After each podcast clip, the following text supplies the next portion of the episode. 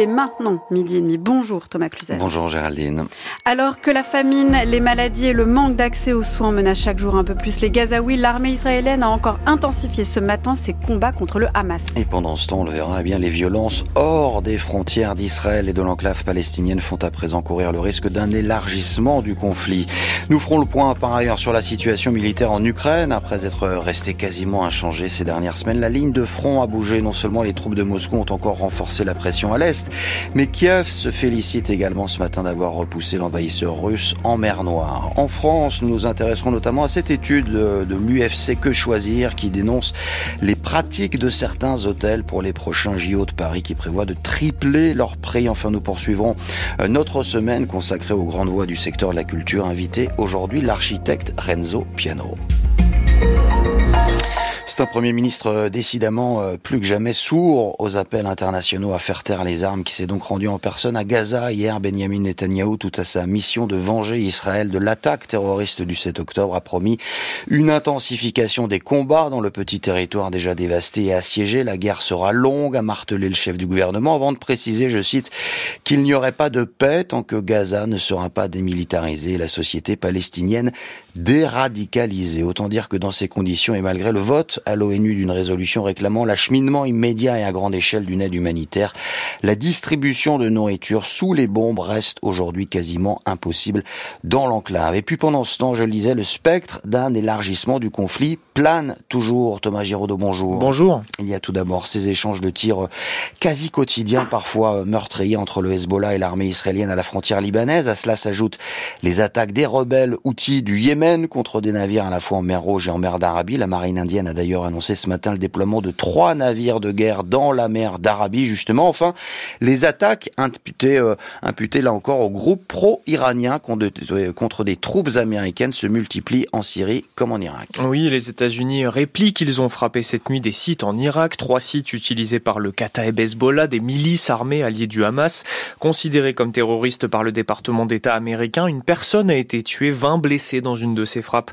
D'après un responsable au ministère de l'Intérieur irakien. Bagdad précise que des civils ont été blessés dans une autre frappe américaine et dénonce un acte hostile, une atteinte inacceptable à sa souveraineté. Le secrétaire à la défense américain Lloyd Austin, lui, justifie des opérations nécessaires et proportionnées après une série d'attaques contre des Américains en Irak et en Syrie menées par plusieurs milices. La dernière en date, un drone explosif envoyé hier sur la base aérienne d'Erbil au nord de l'Irak, blessant trois Américains. Rien qu'en Irak et en Syrie, Washington compte un peu plus d'une centaine d'attaques contre ses troupes depuis le 7 octobre et le début de la guerre entre Israël et le Hamas. Les États-Unis pointent les groupes pro-iraniens et désignent même directement Téhéran dans les tensions en cours plus au sud, en mer Rouge.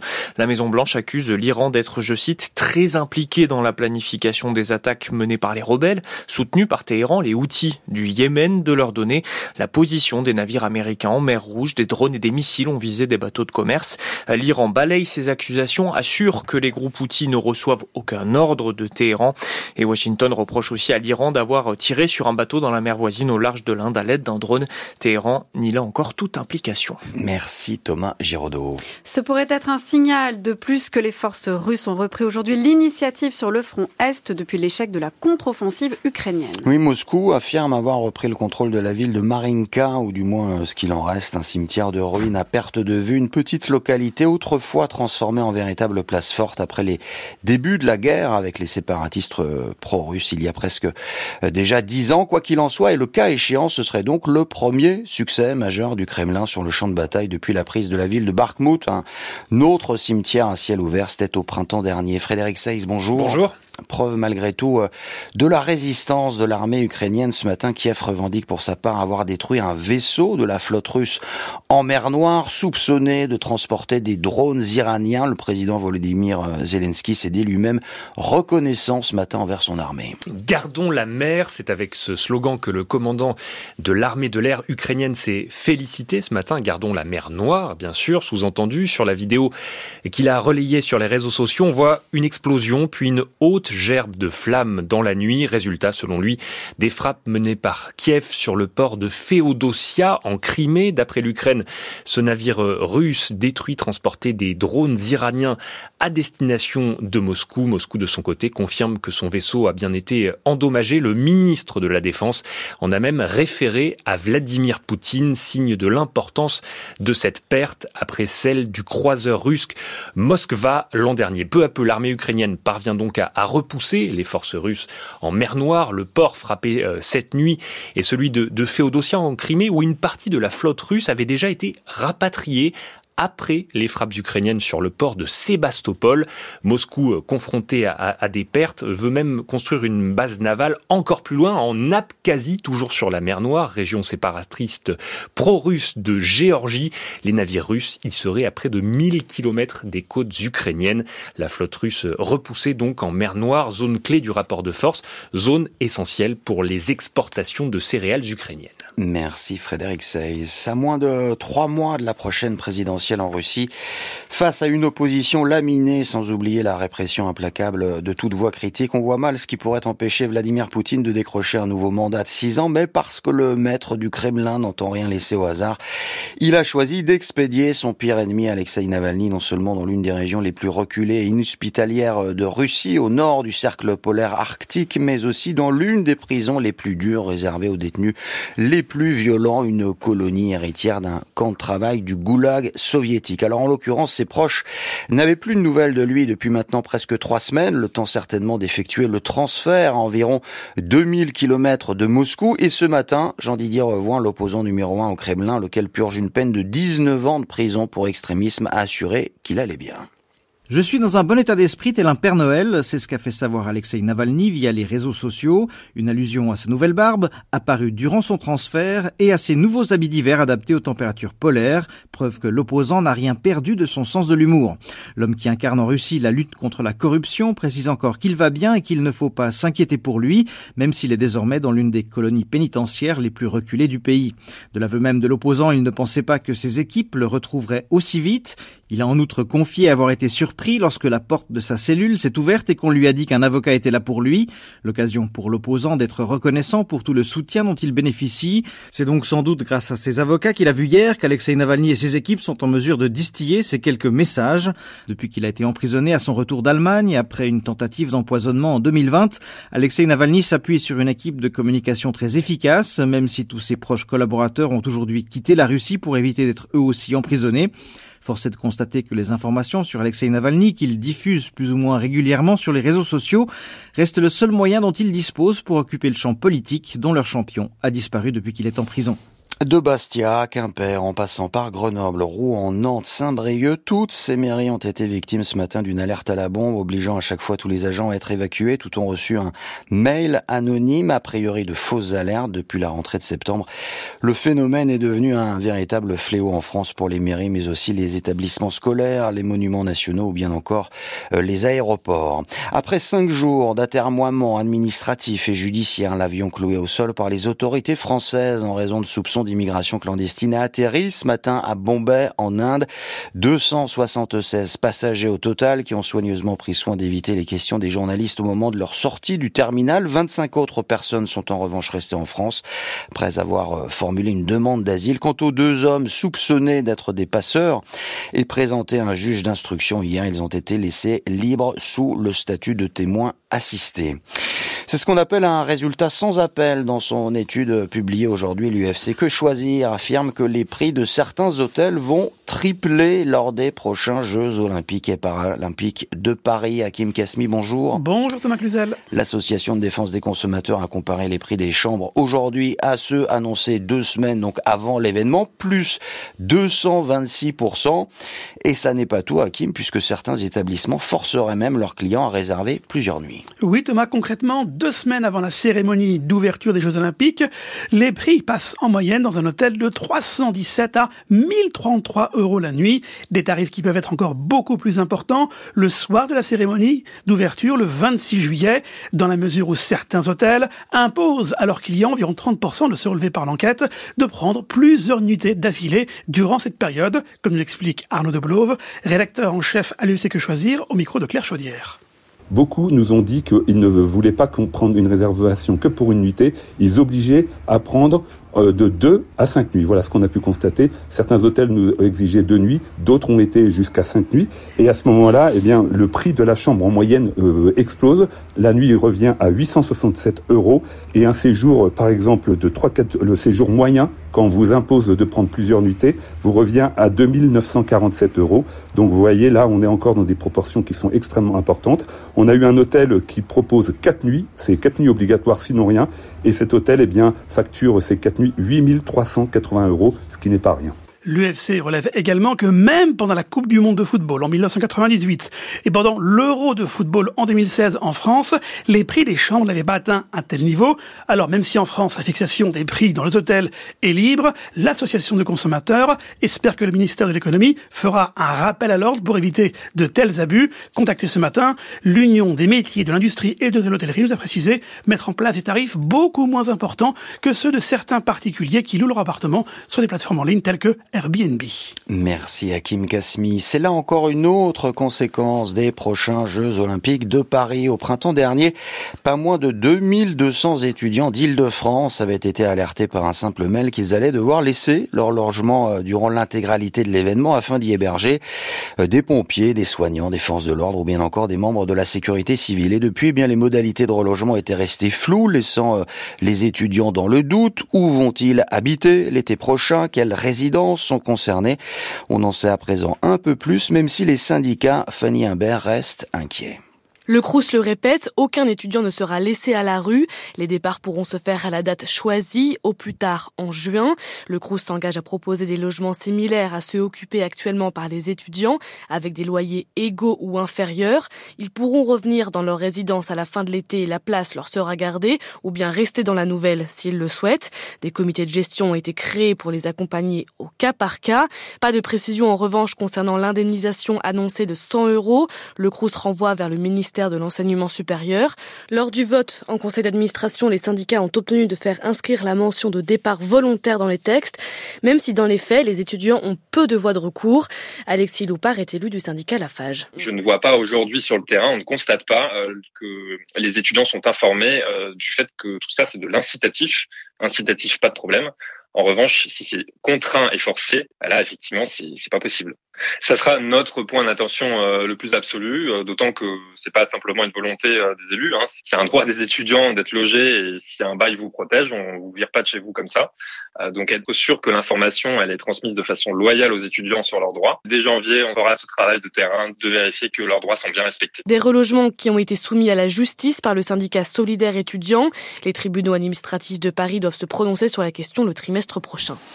C'est aujourd'hui que se joue l'avenir d'Anticor, l'association de lutte contre la corruption, véritable cauchemar d'un certain nombre d'élus, hauts fonctionnaires et autres chefs d'entreprise, celle qui est à l'origine de très nombreuses affaires politico-financières, attend toujours le renouvellement de son droit d'agrément. Or, le gouvernement doit se prononcer d'ici ce soir. Jeanne Serrin, bonjour. Bonjour. Ce n'est finalement pas euh, Elisabeth Borne qui décidera du sort de l'association, puisqu'après s'être déportée, c'est donc la ministre de l'Europe et des Affaires étrangères, Catherine Colonna, qui prendra la décision. Alors rappelons que ce droit d'agrément permet aujourd'hui à des associations d'intervenir en justice en portant plainte avec constitution de partie civile dans des dossiers euh, notamment de corruption. Sauf que depuis quelques mois, Jeanne, Anticor ne détient plus ce précieux sésame.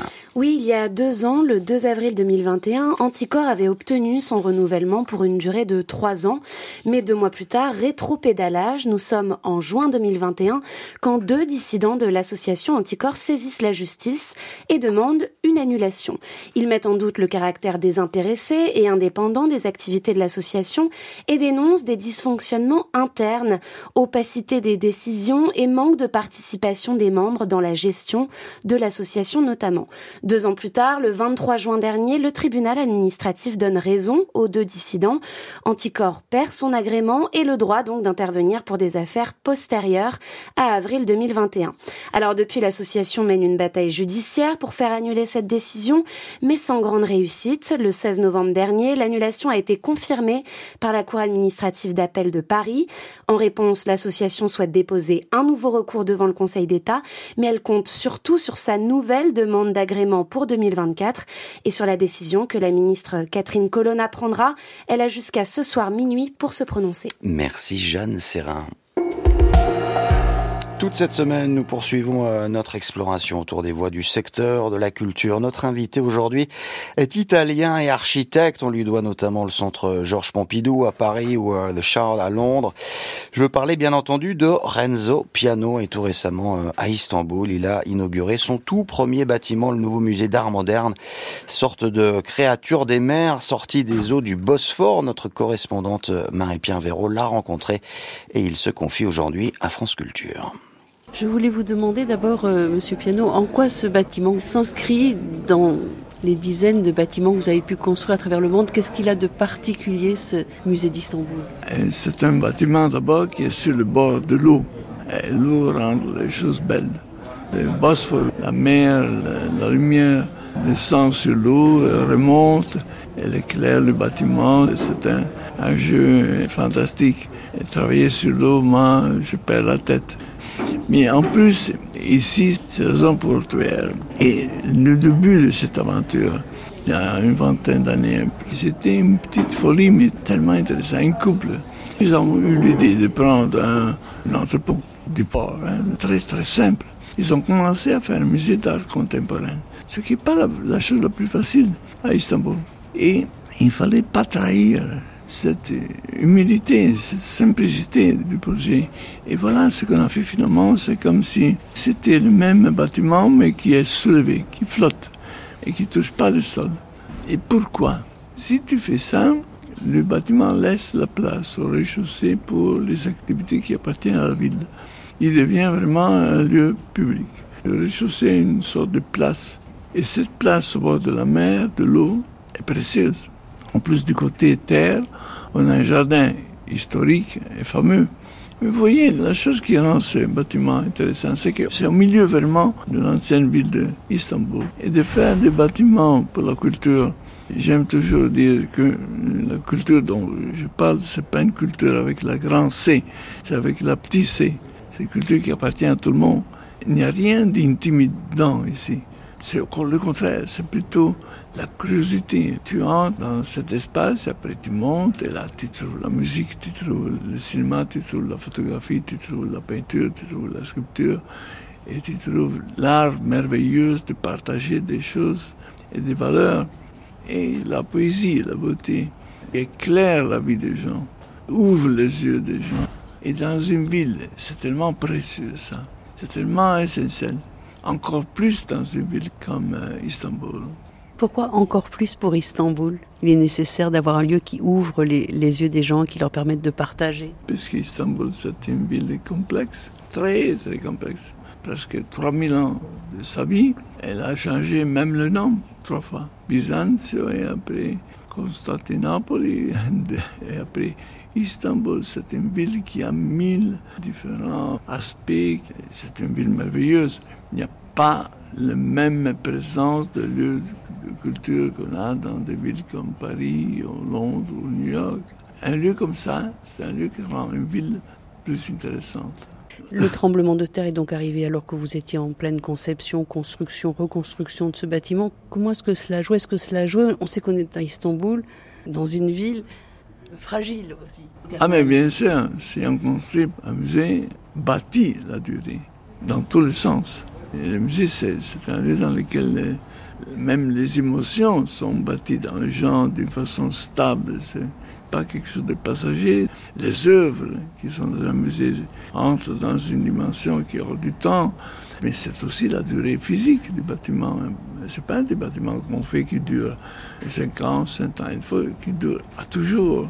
Et bâtir un bâtiment comme ça dans une zone hautement sismique, c'était sérieux. Et il faut que ça se sente, que les gens sachent. Il y a des poteaux, il y a des contrevents, il y a des... c'est construit d'une façon durable. Et ça, je trouve que c'est très bien. Mais il faut aussi le faire sans faire une forteresse. puisqu'il faut qu'il y ait cette sensation de légèreté.